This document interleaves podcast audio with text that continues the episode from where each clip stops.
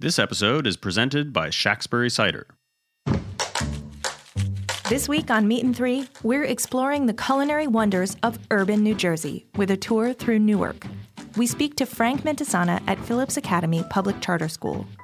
This idea of family style and made from scratch lunches continues to be a bit of an anomaly in the city. We also hear from Gil Speyer from All Points West Distillery. Newark used to have an incredibly rich beverage alcohol history. And we'll tour AeroFarms, the world's largest indoor vertical farm. We're growing using 390 times more productivity than field farming and 95% less water.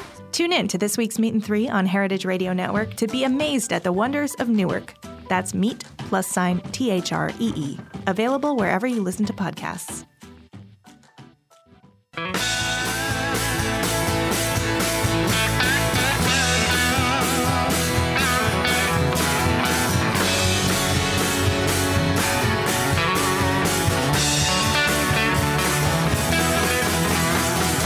Hey, hey, hey, welcome to Beer Sessions Radio on the Heritage Radio Network. Hey guys, it's March 26th, 2019. It's the beginning of spring.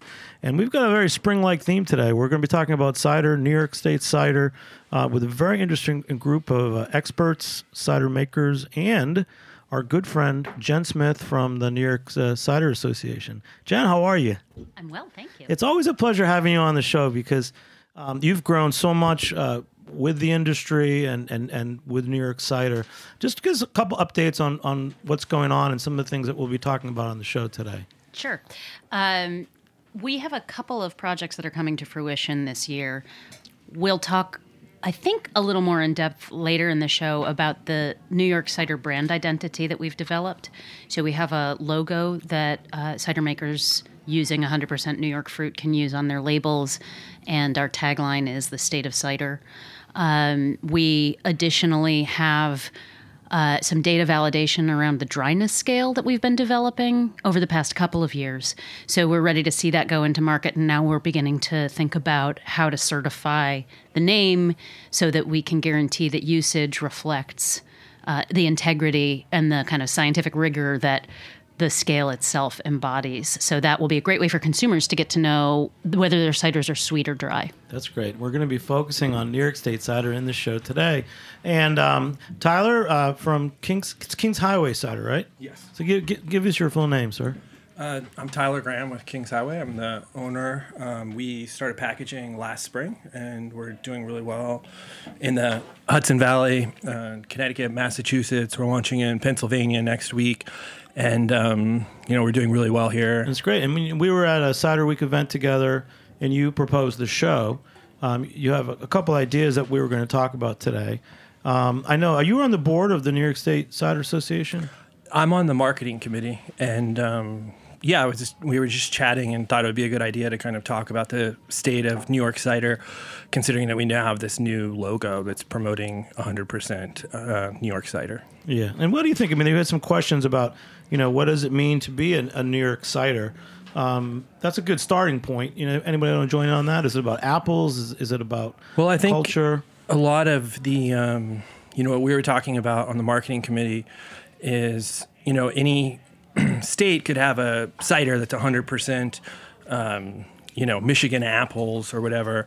And so, you know, part of what um, we were talking about is what makes uh, a New York cider. And I think it has a lot to do with the culture of New York. I mean, I think that the cider market in New York is really starting to mature. And I think it's a little bit behind maybe some other markets like on the West Coast. Uh, if you go upstate, you know, people will tell you, oh, cider's for fall. If you come into the city, you know, in March, everyone's drinking rose ciders. So I think um, I would compare it a little bit to the beer market where.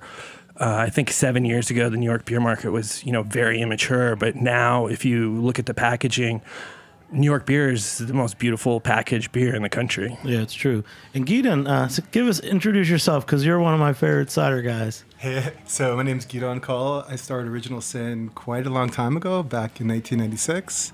Uh, and uh, yeah, so I've seen the cider industry in New York evolve quite considerably over the years. I mean, we, when we first met, I was criticizing your packaging because you were appealing to a nightlife. But you, Yeah. back then, I mean, how did you sell cider? You know, t- over twenty years ago, Did Well, anyone you- even know what it was? You know, actually, even the point where you're criticizing me was probably the second or third phase in the company because that, you know, for the first 12 years, there wasn't any point of sale or really image to speak of. But at some point, that image did take hold, especially in the Lower East Side and East Village, at a time when you really needed that to get bars to get excited about cider and get sell through. So it's a very different time than it is now, as terms of expertise in the cider category and excitement about the category in general. and we're going to talk a lot more about about new things that you're doing, but also a couple more guests in the room. Uh, I'm Dan Pucci. Um, I have a consulting company called Walba Hospitality. I wear a lot of different cider hats in the industry. Um, We know you you were the pommelier at Wassail. yeah, back in the day, it was Pommelier with Sale. Um, I do First cider bar in New York, 2015, that brought so many cider people into this this studio. We Yeah, for quite sure. a few cider shows back then. Yeah, absolutely. Um, and since then, I do many, many other things. Great. and I have another special guest from Heritage Radio Network. Hey, I'm Jordan Berry. I'm a producer here at HRN, and I do cider research on the language we use to talk about what we're drinking.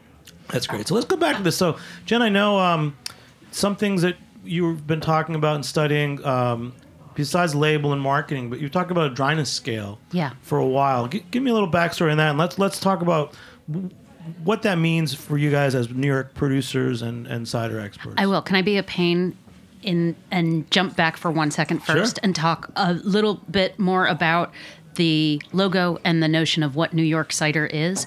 And I just want to point out that it's fairly unique in the United States for a farm cidery license class to exist. And what a farm cidery here in New York State means is that it's a cidery that uses 100% local ag.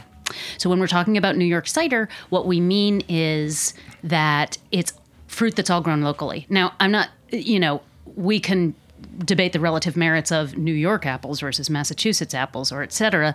But the point here is that there is not necessarily a guarantee that cider that is from state X is actually made from apples grown in state X, the way that there is that guarantee here in New York. And if I can uh, make a comment on that, that uh, one uh, um, unique element of New York cider is that we have the most diverse selection of apples in the country. And on top of that, we do also have a very diverse variety of ciders being made, which you get in the Finger Lakes is certainly very different than you get in other portions. So Great. Yeah, I think. Um, well, I'm going to pour a cider right here called Little Scrumpy, and this just kind of shows you that um, just This apples. King- just, King's Highway. King's Highway, Little, Little Scrumpy. Scrumpy. And this is just made from apples that have just been around for hundred years on the side of the road, and um, it's got like a little bit of a funk to it, but not not any kind of bacterial or yeast funk. It's just the um, tannins on the apples, and these apples um, are all over the place where we are up in eastern Dutchess County. But I think one of the big things that this idea of doing 100% New York apples is, is going to help the industry with is getting better apples into the ground. We're talking about, you know, when we buy these apples um, from growers right now, they'll have excess cider apples and they don't have anything to do with them at you know at the last minute in the season and then we can get them for cheap. But what we want is we want to pay more for them we want to pay twice the price of them and know that we're going to have them in August September and you know really grow the industry. Yeah, I think it's really important, especially because we do have the most amount of cideries of any other state in the country. We are the, the leading, and I think it's Jen said we have a really diversity of producers here as well. Like Gidon was saying, we do have the Finger Lakes, which makes a very unique style of cider versus the Hudson Valley, and uh, we have ciders in 750s and in cans and in kind of all different formats on draft and serving in wine glass and pint glasses. And it's kind of amazing the diversity we have within the state. That's a good start, right, Jen? And, and, and I'll point out in, in the varieties we're using for those ciders as well. We're using culinary varieties, we're using bittersweet varieties, we're using heirloom varieties, and it's all kind of maxed together. And New York State's really driving a lot of the rest of the country as well. Uh, a lot of our orchards out in Western New York are, are making cider, are growing apples and making cider for cider makers around the country. So it's pretty impressive. Yeah. And then to talk about the dryness scale, you asked me about that? Sure. Okay. Um, so there is a demonstration. The reason I, I say that is because we, we want to talk about a, a label. We want to talk about growing better apples in This New is York. delicious cider. And people knowing that New York has great apples that make great cider.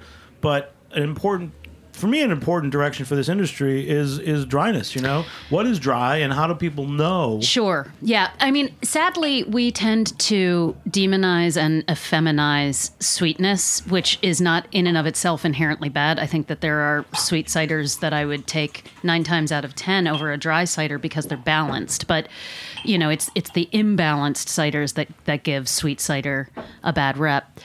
But that aside, you know, consumers don't understand what dryness is. They do understand what they like to drink, but they can't quite, you know, connect between what the, that that dryness or sweetness is and and what they're enjoying. And so we've developed this scale that will standardize based on residual sugar and total acidity, and then if there are a substantial amount of tannins present, also adjusting for tannins, what the flavor experience is going to be for them as they you know are drink enjoying it in the glass. And and so building upon that and creating a custom framework uh, a, a constant framework for it will be able to help acclimatize Will it- drinkers will to it what they want to drink. A number scale, like a one to yeah ten. it's i mean it's a you know zero to four uh, from dry to sweet and your particular cider falls where it falls in between and it's dry semi-dry semi-sweet sweet are the hash marks. And um,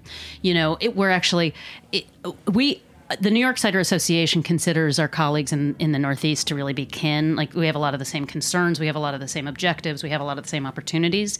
Interestingly, the first person to have the official dryness scale and market is uh, Eden Ciders from Vermont. Eleanor just texted me a picture this morning. The cans just came off the line on. and they've got the scale on there. So, Cool. excited about that.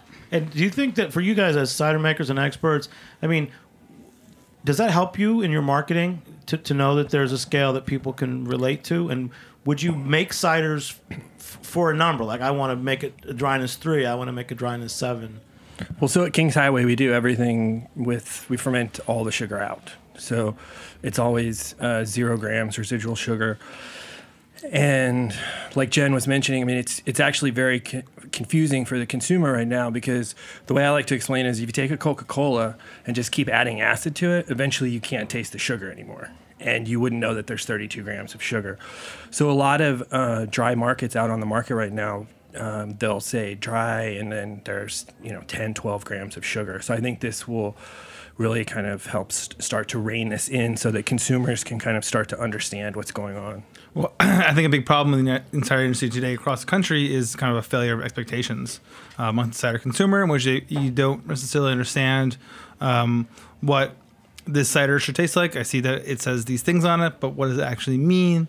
There are certain a lot of language like Jordan's been working on the last few years in terms of like understand when the language actually has and actually maybe has some value to it or no value to it at all, and um, people understanding what maybe what varieties will taste like and things like that. But I think having this dryness is the first conversation because at Wassail, at least a lot of the first conversations we had, people were about is this is the cider dry? And I'm like, is it dry? And now ready for the next conversation. But once if we can get past that first point of entry, then it will hopefully open up more conversations. Jordan. Yeah, I agree. My data set looks at 500 labels from around the country, and it's basically a frequency list of all the words that producers are using to communicate directly with the drinkers on the labels. And the number one word by a landslide is no surprise to anyone here it's dry. And that's separating out all the other uses, the semi dry and uh, medium dry. It's just dry on its own. And the variety of ciders that that word shows up on is way bigger than you would expect it to be um, as a first time cider Well, drinker. this is uh, very interesting because let, let's say champagne that everyone knows what champagne is. If I ask you what's brut, sec, and demi sec, do you know the difference? Does anyone? Yes. You do. Tell Yeah. us, Tyler. Yeah. Uh, I mean, Brut's dry. That's why, you know, our sort of flagship right now is Zero New York 12 Brew. grams per liter sugar. Zero, zero grams sugar. Zero to 12. You got the numbers sugar? down? I And think what's it's sec zero to and what's 12. demi-sec? Uh, I think sec is 12 to 23. Demi sec is like 23 to 38 or 42, something like that. I used to remember. So this. the You Cha- got a level champ- one master sommelier. I used to So remember cha- this stuff. champagne, I'm going champagne industry has down some kind of a dryness scale. Um, how is the cider scale going to com- compare with, those? that or learn Yeah. from it? Interestingly, ours evolved from the International Riesling scale. right? So that's taking the mystification around whether Riesling is sweet or dry uh, and clarifying it for the consumer. It was introduced in. Um, the late 90s, I believe.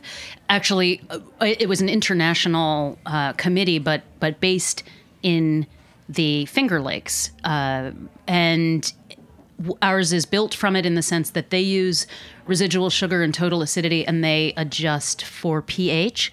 And we don't adjust for pH but we do adjust for total tannin content where it's present. It doesn't necessarily have to be.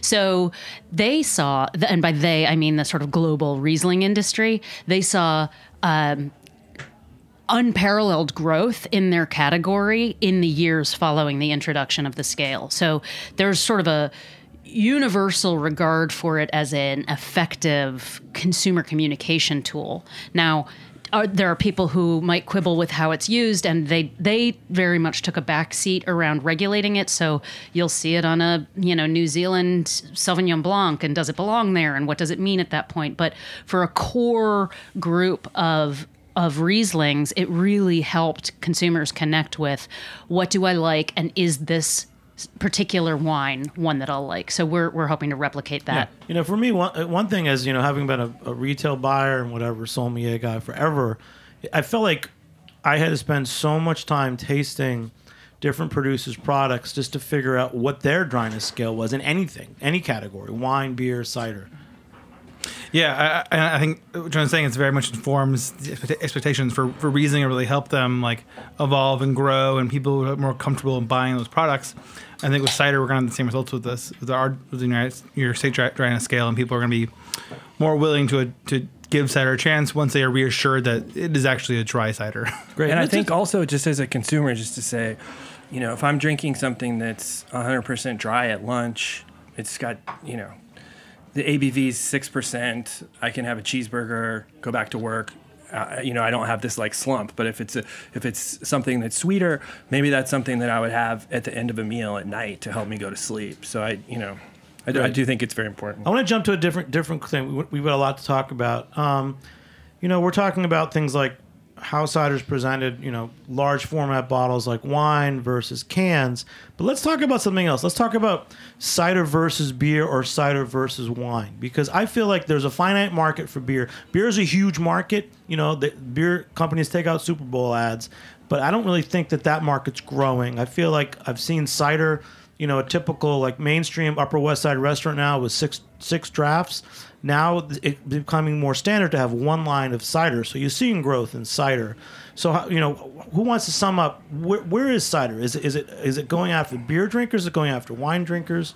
Well, I'll I, oh, I'll just say one thing that I you know I tell drinkers who aren't maybe necessarily familiar with nicer ciders is very well executed sour beers that are blended from barrels, very well executed wines that are blended from barrels, and very well executed ciders that are blended from barrels all have a very similar um, thing going on.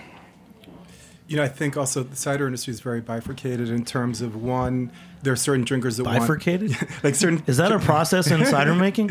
but, but, I think I think there's certain bifurcation people, patented by but I think there's certain people that want dry ciders as opposed to sweet ciders. Is also when you go into other markets, um, the level of sophistication per market is very different from market to market. And I think that's one of the major confusions when they start using words like dryness. The dryness in certain parts of this country means something different than it might be in New York, where people are obviously much more sophisticated. So, and then you, that that once again even happens even more so. Then you're talking about, you know, 12 ounce cans as opposed to wine bottles we're all in the same room, but in many ways it's two separate types of ciders that are being produced, or, or two separate markets that are being they're consuming the product, or or the over there is overlap, but uh, but not uh, not to great extent. Well, I feel like when I'm with, in a Dan Pucci tasting, I only get uh, cider in fancy wine bottles. not always true. We have cans. I usually sell can ciders as well, but um, I, I think even I think even less, I, I think there is definitely that kind of like diversion in the market, like you know I'm saying. But also there is also I think a spectrum as well that exists, and there's like a and like the products that exist that are made by macro brands and concentrate are different from the brands that are the more regional brands that are made from fresh fresh apples versus the ones that are made from apples they purchase from somebody else versus the people who are growing estate grown apples and things like that. There's kind of a long spectrum of different ciders that exist within the marketplace. Which I think. I'm, I'm sorry. On that note, um, you know, unfortunately, in this country, 75% of ciders in this in this country are still made out of concentrate, and also the level of knowledge in this country is still so limited that if you go into bars, you'll be shocked at, at the lack of knowledge when it comes to uh, cider. That's great. We're going to take a short break, guys. We'll be back in one minute on Beer Sessions Radio. All right.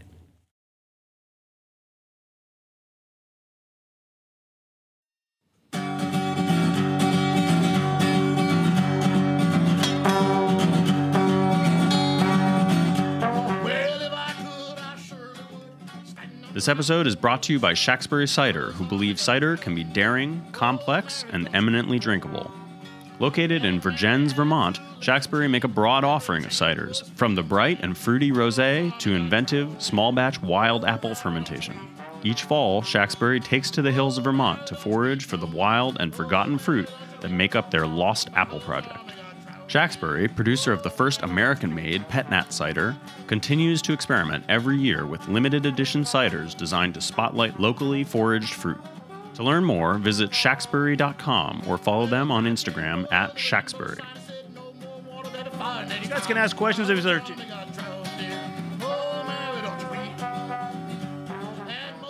Hey, hey, hey, welcome back to Beer Sessions Radio on the Heritage Radio Network. Check us out, heritageradionetwork.org. It's our 10th anniversary. There's a, every month there's some new Hall of Fame announcements and a lot of great things going on, heritageradionetwork.org. We also forgot we have a calling guest out there, a very special uh, wine and cider shop owner up in the Fishkill, New York. Yep. Uh, Paige from uh, Boutique Wines. Hello, Paige, can you hear me? I can hear you. How are you guys doing? Great. Have you been listening into the show? Absolutely. Great. So just just give us a quick. I mean, uh, Tyler thought it was very important that we had you call in. You know, you're you're of a retail operation. Just tell us what you know the ciders that you're selling and and your take on the the New York cider industry. Yeah, I mean, we have um, almost 150 different SKUs in the store at this point, um, including 13 on tap. We're one of two retailers in New York State that has taps of cider. So we carry 13 on tap, um, mostly from New York, although we do have a few uh, Vermont and sometimes some European ciders as well. Um, but our uh, store is centered around New York and m- more New York cider makers than others. Great. So And I, T- Tyler, did, why did you invite Paige to come on? Because I, I know that uh, you helped pick all the guests for the show today. Well, I, I think she has an interesting perspective. I think in New York, um, we do have this thing going on a little bit where is good cider just in 750 bottles or can it be in cans? Or um, you know, when I when I've been to Portland, Oregon, or California, I just feel like people don't um, nitpick as much. They're just like, I like cider. Okay, there's the cider. And um, so I think Paige has a unique perspective because she's kind of in Fishkill there, she's kind of like the gateway to the Hudson Valley. A lot of people stop in there because she has such a large selection. And so I thought a lot of times we don't hear that voice from the retailer in these conversations. So I thought she would be a great person to add. Great. So let's all ask Paige questions. Yeah, uh, Paige, what are kind of the consumer expectations when they show up to your store and they kind of want to buy a cider? What makes them choose a 750 versus a, a single serve single serving can or format? Well, I mean, so it's interesting. I mean, since we have wines, spirits, and ciders in here, um, I would say, you know, only about a third of my customers come in specifically for ciders. I have other customers that come in for other things. So one of the first things I do when somebody comes in for wine is I kind of introduce them to ciders um, and I bring them over to our tap system and kind of walk them through some of the taps. And a lot of times a wine drinker will tell me, well, I don't like cider because cider sweet. And then I have to kind of give them a little bit of an education and find out what sort of wines they drink. And then based on that portfolio of what they're drinking in a wine, I can then start to choose ciders off my taps for them to taste. And oftentimes, you know, depending on what I pick, they'll tell me, oh, this cider tastes a lot like a wine. And I'm like, well, yeah, um, there's a lot of similarities between the two industries and how they're used. You just haven't been exposed to that. And one of the funny things I always tell people uh, when they finally discover ciders for the first time, um, I say to them, if you tell me you don't like cider because it's sweet, that's like telling me I don't like wine. I've had Manischewitz before, and I don't like that one. So I don't like all wine. It's kind of like saying I don't like cider because I've had pick a pick a big brand name and fill fill in the blank there. Like there's other ones out there, and kind of have them explore a little bit. So back to your original question um, about the format size, you know. I've found that a lot of the younger people seem to like those um, cans because they're tastes are different than um, what you would find in the 750s. We see a lot more of the heritage ciders um, and the drier style ciders in the 750s. And so I tend to have an older crowd that kind of goes to those style uh, packaging versus the cans. Hold on a second. Um, quick, Tyler, you just poured a can of your cider. What was that? That was the brut, I think, that we were just. So the Kings Highway There's a Brut. brut and a rosé out here. And then Dan, you just poured something. I, I just poured some of the uh, Carr's Cider House from Western Mass, from Hadley. Uh, this is their uh, Yarlington Mill single variety. And Paige, since we're talking Paige, to that's you, why you got to be in here Yeah. in studio. Next time, come down. But let, us say right now, I'm, I'm, I'm at your spot, and I'm one of those customers that just walked in, and I want to try some ciders. T- tell me like three ciders that I, that you would taste me on today. Three ciders that are on my tap that I would taste you on today. Sure. I would absolutely taste you on uh, Penning's Farm cider. They have something called Iron Mountain, which almost tastes like the peel of an apple, and it's very cool, made right here in the Hudson Valley. Um, I love that. Um, I'd absolutely taste you on Kings Highway's Whip Appeal, which we always run on tap as well, because it's got an incredibly great guava flavor on the front, and it is my gateway of explaining to people the difference between fruit and um, sweetness. And so we always taste on that. And the third one, that's a little difficult. Um, probably Orchard Hills Verde cider. Um, I run that in my tree tap. We actually have a 15 foot tree with a tap in it. And I almost always run Orchard Hill in there. And I like that because that cider actually hits almost everybody's palate. It is so amazing. From sweet to dry, almost everybody likes that cider. Wow, Tyler, thanks for bringing in Paige. I think I'm going to take a drive up to Fishkill just to She go to has the like store. 16 Boutique or wine. 18 tap lines. It's crazy. Amazing. Let's just let's sh- let's go to to Gidon. So, Gidon, we started talking about. You know, I've known you a long time. You're one of the pioneers in, in selling cider in New York, but you, you've made a big jump the last few years. So, you, tell us about the orchard and, and why you've why you've committed to having an orchard in New York and your your visions for terroir driven ciders. You know, I, so I have a, uh, my family used to have a dairy farm. I went to actually school for veterinary medicine. Um, and unfortunately, our farm went out of business many years ago. So we had land in the Hudson Valley. Um, and about 10 years ago, as a result of going to some great cider events, which include going to cider days in Greenfield, Massachusetts, as well as visiting the USDA orchards in Geneva, New York, um, I really became a lot more knowledgeable and interested in apples in general. And uh, so many, if you look at the, the the golden age of pomology, the study of fruit trees, is the 19th century. And if you look back at the literature, people were so passionate of the apples they grew. And upon reading upon this literature, there are many apples that weren't available. And I went out of my way to try to find many of these apples. Many of these were endangered apples. Endangered apple is defined as an apple that's being offered by less than three nurseries. And apples are really almost impossible to find. And to the intent of my test orchard, it's only two acres with uh, dwarf trees. It's to grow many apples that really can't be found. Um, and um, from the main reason is because I personally want to try them. so, How many varieties do you have there? we have 150 varieties. And actually, I think one incredibly important point uh, for my orchard is that I've found that in general, apples that are not indigenous to the states tend not to do as well. Some do, but many do not do as well in the states. And looking once again back in literature, there's all this early literature about how growing European apples didn't necessarily were almost worthless when grown in the states. One of the problems of the cider industry currently is there's such an um, a uh, attempt uh, uh, to grow, take European cider apples and grow them in the states. Where really what this country needs to do is develop their own indigenous cider apples and propagate them. And Why don't of you tell people how that happens? That's a good one. The propagation. Well, I was also going to say that there's also so many out there. That, that, yeah. there, well, there are all those yeah trees yeah out there. actually uh, Tyler has a uh, single varietal uh, Harrison, which is a very famous apple for Newark. And the greatest cider in this country in the early days of our country was known to grow in Newark, New Jersey. When Newark, New Jersey had so many famous apples, that's obviously one amazing apple. But propagation happens through grafting which is a very simple process, which can be learned pretty easily. And I actually, right now, this next week, I'll be grafting myself. Some every year I collect some very strange, unusual varieties and grow them because the most exciting thing every year is with my orchard is every year I've at least 30 or 40 new varieties or a certain number of new varieties that are uh, that are harvested for the first time, which keeps it fun and interesting. A couple years ago, uh, invited me over to his house because he actually lives uh, very close to our c- cidery and I didn't know what to expect. And then all of a sudden, I'm looking at all these apples that I've read about in books and everything, just just sitting there. And I said, "Can I use these?" And right now, we're drinking Ashmead's Kernel, Which is awesome. And it's amazing. Oh, yeah.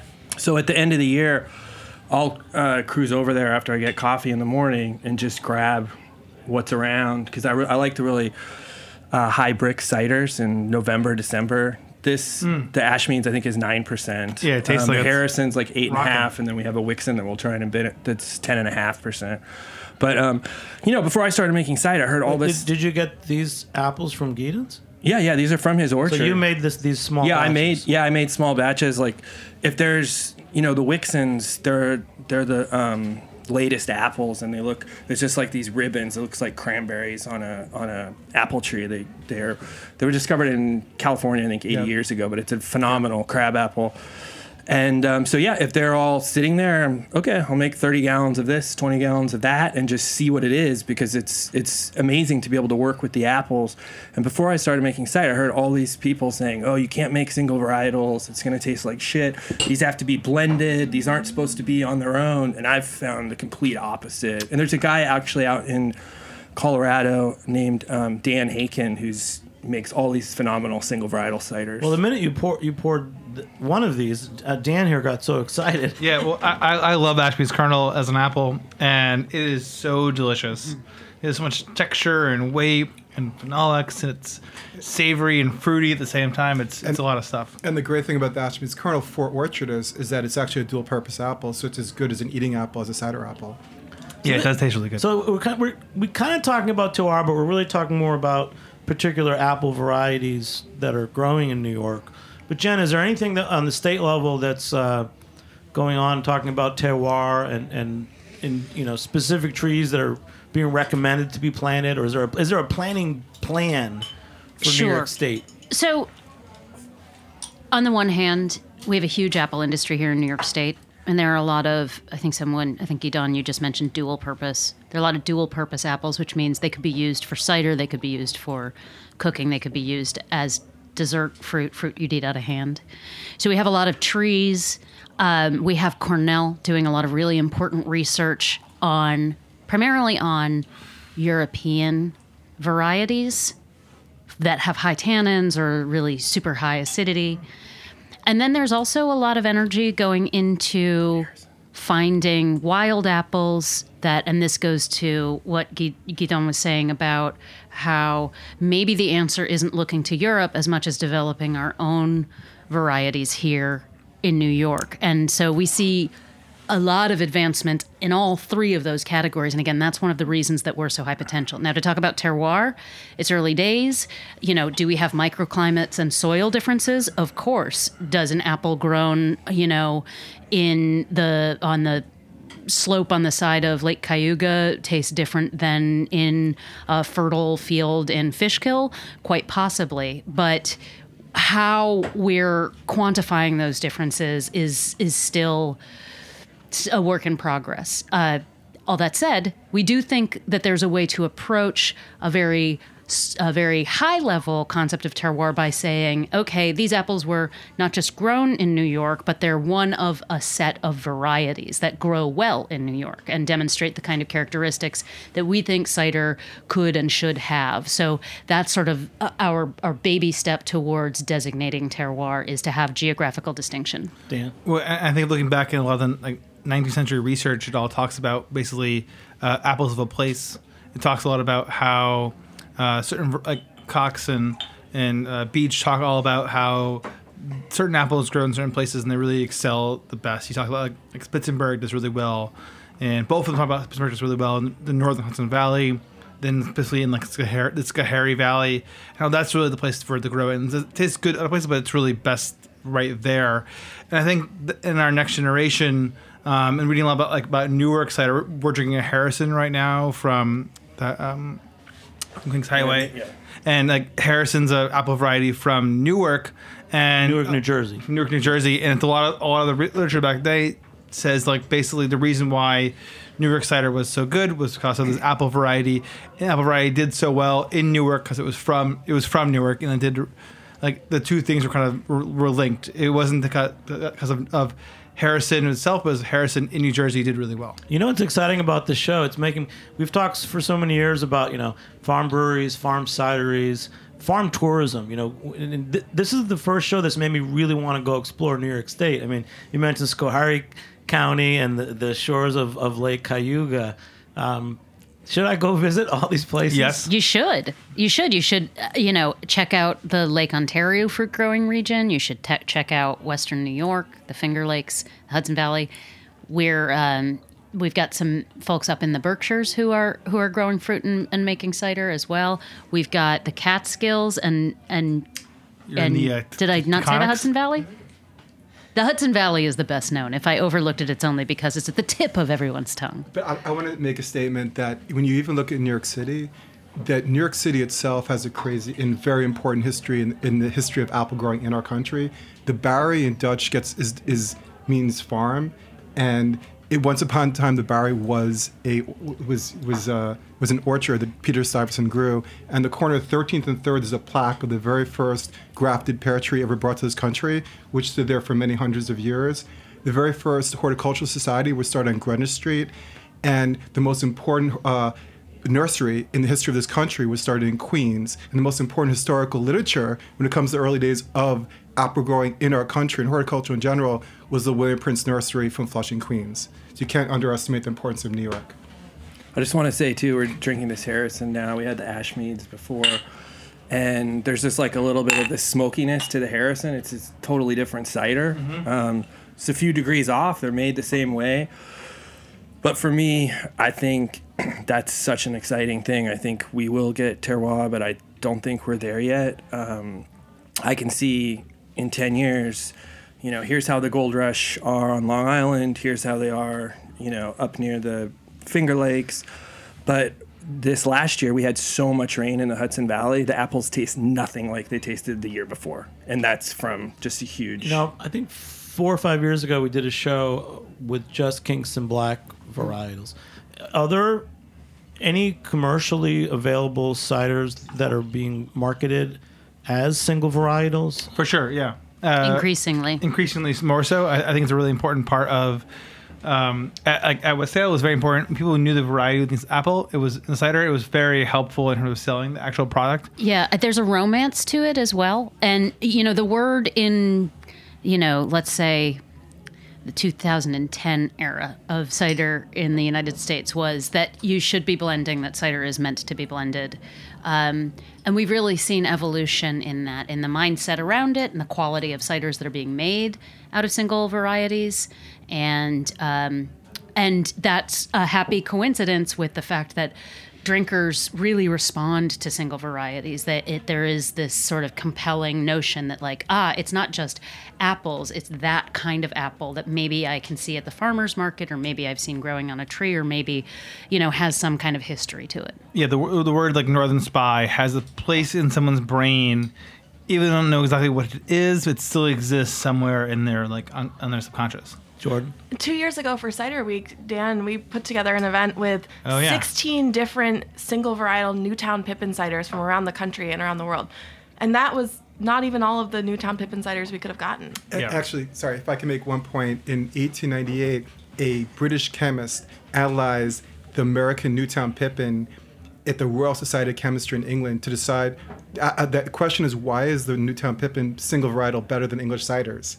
And he analyzed it, and he, he- his claim was that there's nothing artificial in the cider; it just simply was a great cider apple. So to say that there isn't a history of, of single varietal ciders is really not the case.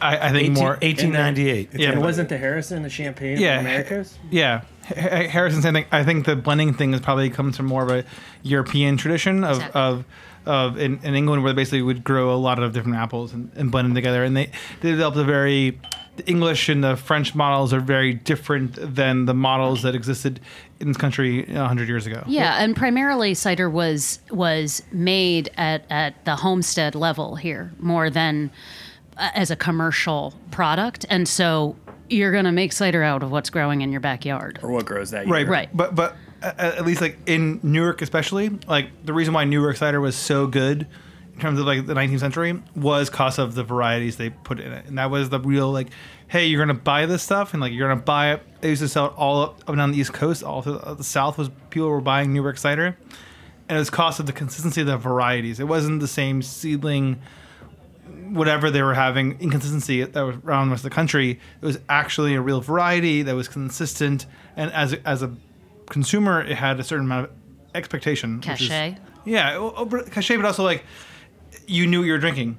Same thing today. When we're trying to build out an idea of, of expectations for people to, to consumers. In the 19th century, New York cider did the same thing for cider for cider You know, it, consumers. it, it does make sense because I'd like to say that even though I've been tasting ciders with you guys for many years, I couldn't tell you the difference between a new Newtown Pippin or a Harrison. Although I think Ashmead Kernel is the coolest name. so this is really, really promising conversation. Gidon, one quick thing before we take our next break. Okay, well, I was going to say well, one point on the New, uh, New Jersey ciders, what, what, kind of following with Dan, Dan's point, is actually this really one uh, cool historical fact that the Harrison combined with the Campfield was considered to be particularly wonderful cider. And Campfield's another New, New Jersey apple, and it would sell in New York markets for several times the price of other ciders because it was so re- well respected. And you'll find a lot of that. Uh, those references in literature, how great New Jersey cider was. Great. We're gonna take. I know it's awesome. Quick, what was the Carr's we had, Dan? We had the uh, Carr's Yarlington Mill. And where's Carr's from? Uh, they're in Western Mass in the, in the Southern Berkshires. They're in Hadley, which is like, near Northampton. One of those towns. Yeah. We're taking another short break. We'll be back in a minute on Beer Sessions Radio. All right. These-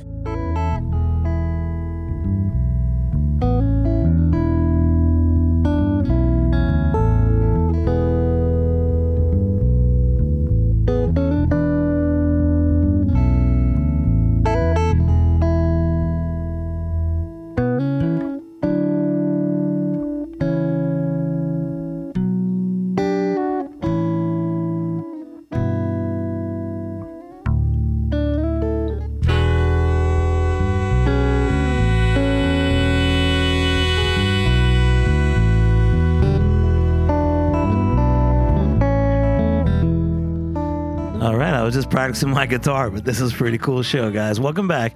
Beer Sessions Radio, heritageradionetwork.org.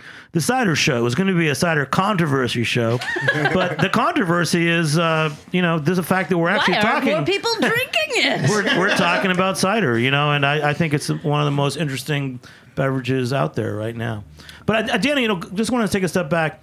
I, I think that big part of the growth of an industry is actually learning from the market. Like we have Paige on air, and she's talking about tasting people that are interested in, in wine. They they're going to taste cider. But you with Wassail, to me, that's still it's a seminal moment because in 2015 it was the first cider bar in New York City. You you had cider makers from all over the country flying in to do tastings because there was nothing else like it before. But again, you've learned you must have learned so much from the questions people had because anyone interested in cider went to that bar, but they must have all come from different. You know, ex- the expectation levels must have been very different. Yeah, totally. We I had no idea we were, we were, sitting into the, that project, but um, it was very much the thing where yeah, people have people were super hungry and curious to taste cider, but didn't really have the language to actually uh, understand how to communicate what they actually wanted. And our staff when we first started didn't really have the language either to really communicate what these products were to the people that they were asking for. And like, well, they're all good. Just like, what good do you really want? And uh, for the first like two months, we gave away so many samples of things, and just like for me, it was like clarifying language on, on menus and and and and dialing things in in terms of creating like creating what people wanted out of the beverages to kind of like So that so we basically went from everyone trying six samples to trying no samples. It was in pretty fast time, just just for like kind of just changing the language on how we presented the products. And then in terms of cider education, I mean, and someone like Jordan, I mean, are there? I mean, we can give everyone a little background. I mean, there's other regions in the world where where cider's been part of their traditions. Are there any that you look to for inspiration, or that current cider makers are, are looking to, or is everyone just focused on making their own product? Oh, totally. And one of my, we were recently all over at uh, the USACM CiderCon in Chicago in February, and there, my one of my favorite sessions there was about Spanish style cider making, but in the U.S. and how we use that influence and that tradition to make products here that maybe are referential of that or respectful of that, but are completely our own thing because we're not growing the same apples. So back to the conversation about what apples we're growing, it's awesome to look at these traditions and consumers who have traveled abroad and gone to a txotx in Spain or had cider in Brittany. They have an expectation of what it is, and so we can use that language. But to talk about it in kind of uh, what we're doing here and what our traditions that we're building, I think is a really cool opportunity. if you want controversy, Jimmy, I will say that I think a lot of people do talk about funkiness in in cider, and there's um, I think one one problem in the market might be that there are some some funkiness in bottles that isn't it's Intentional? not intentional, it's not good, and you're spending forty dollars for the bottle. And then people are reporting back, yeah, I don't really like dry cider, and it's like, well, that's not really what what that was. Or I've even seen it at festivals where people are pouring it, and it's just. Um, so I think you that's a challenge for the New York States. You might have that problem a- anywhere where people don't really know what their what the styles are, what they should be. I don't taste. I don't taste it in beer. And I taste a lot of beer.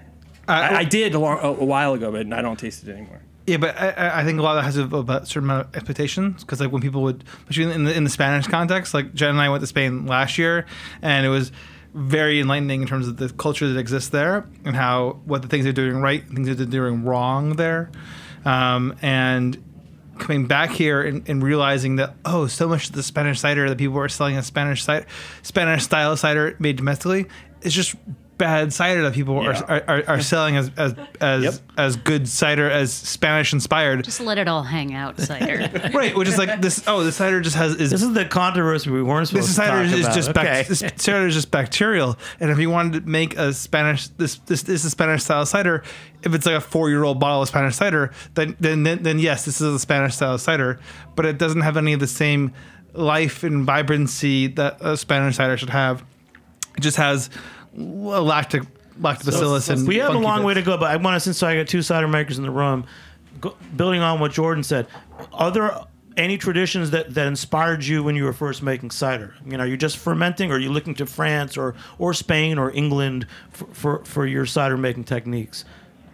I mean, I like all styles. I like all you know well executed cider, and I just what I really love about cider is the is the story of it. People have been making it for thousands of years. The Romans brought it to England. It's you know it was you can find these paintings of the old uh, presses with the horse and the, the concrete trough on Long Island from like 1638. I mean, this this stuff has been here forever, and it's cool to see it coming back. Uh, I think you know, going back to 1996, you know, 1898? to 1996. I'm not that quite that old, but like the, um, you know, when I launched, uh, um, Bulmers launched Woodpecker in the states, even though Strongbow was the most popular cider in England, because they thought Americans like a sweeter palate.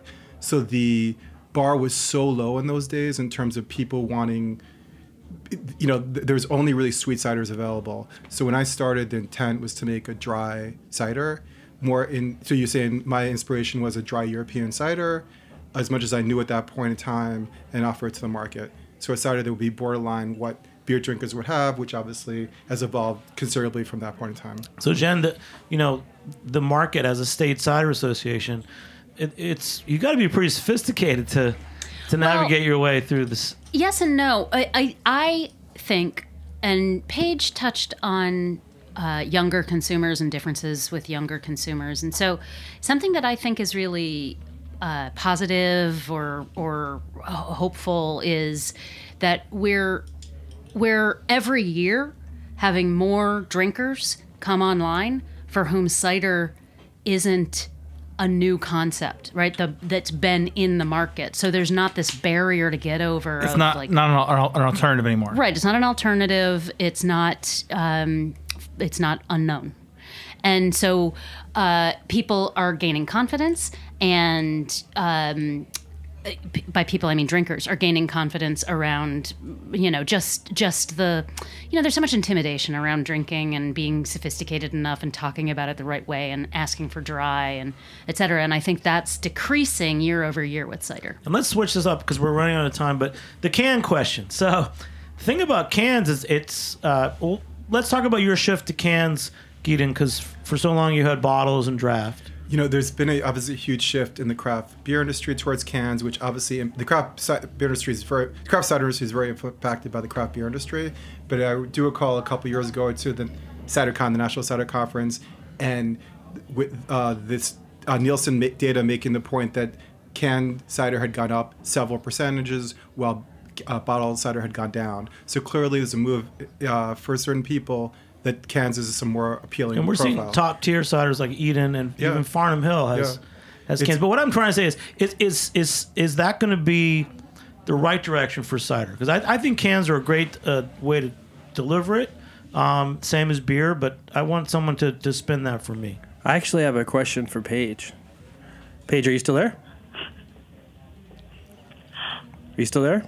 Yep, I'm here. All right. So, what would happen if somebody put a bunch of single varietal ciders in cans in your shop? Are 20 year old kids going to buy that? Because I, I have this feeling that like 20 year olds do not care 21 about- year olds. 21 21. I, I was going to Good correct point. you and say we proof everybody here. you have to be 21.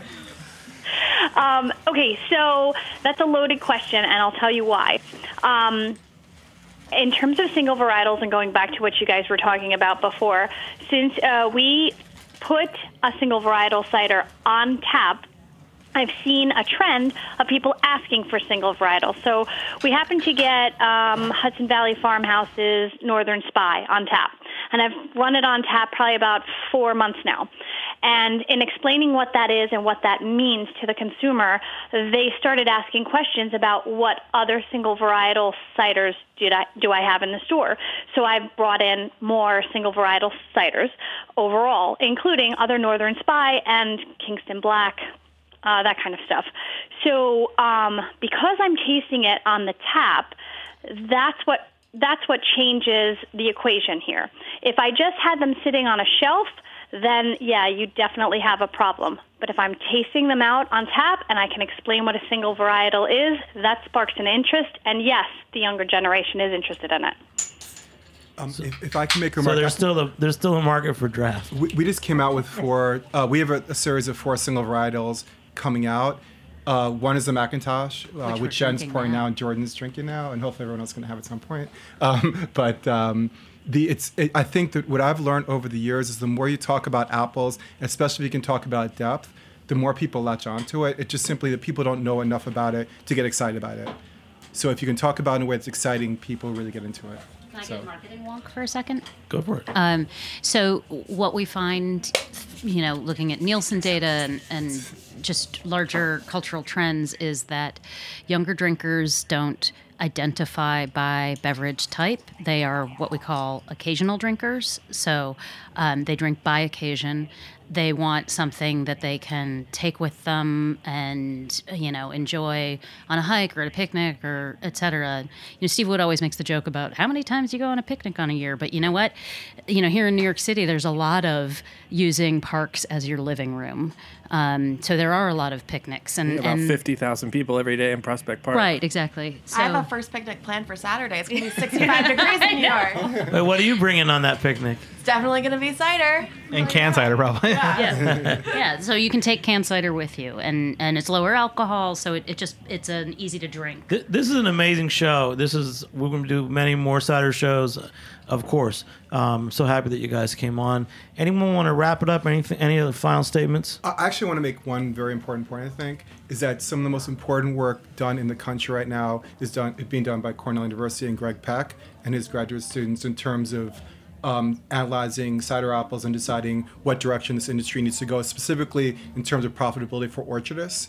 And in England, the Long Ashton Research Center had a significant imp- impact on English cider industry, and I think Cornell, in the long run, will have the same. So.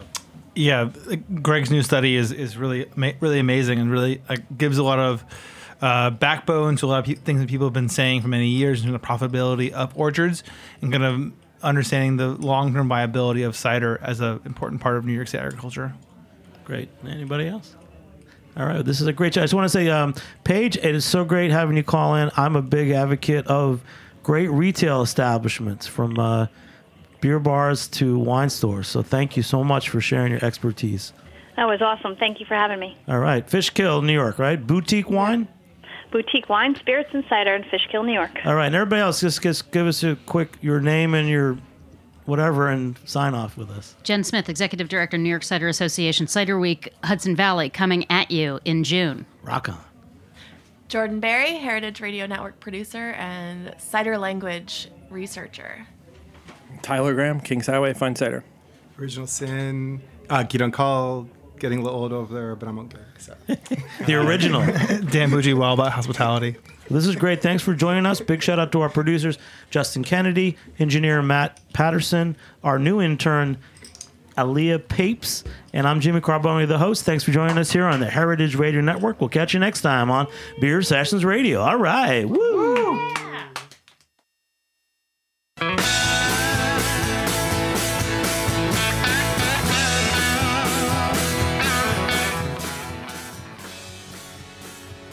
For listening to Heritage Radio Network, food radio supported by you.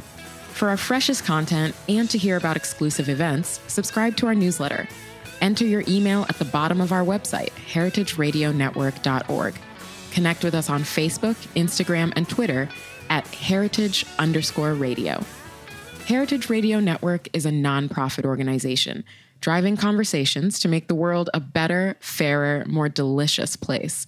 And we couldn't do it without support from listeners like you. Want to be a part of the food world's most innovative community? Rate the shows you like, tell your friends, and please join our community by becoming a member. Just click on the beating heart at the top right of our homepage. Thanks for listening.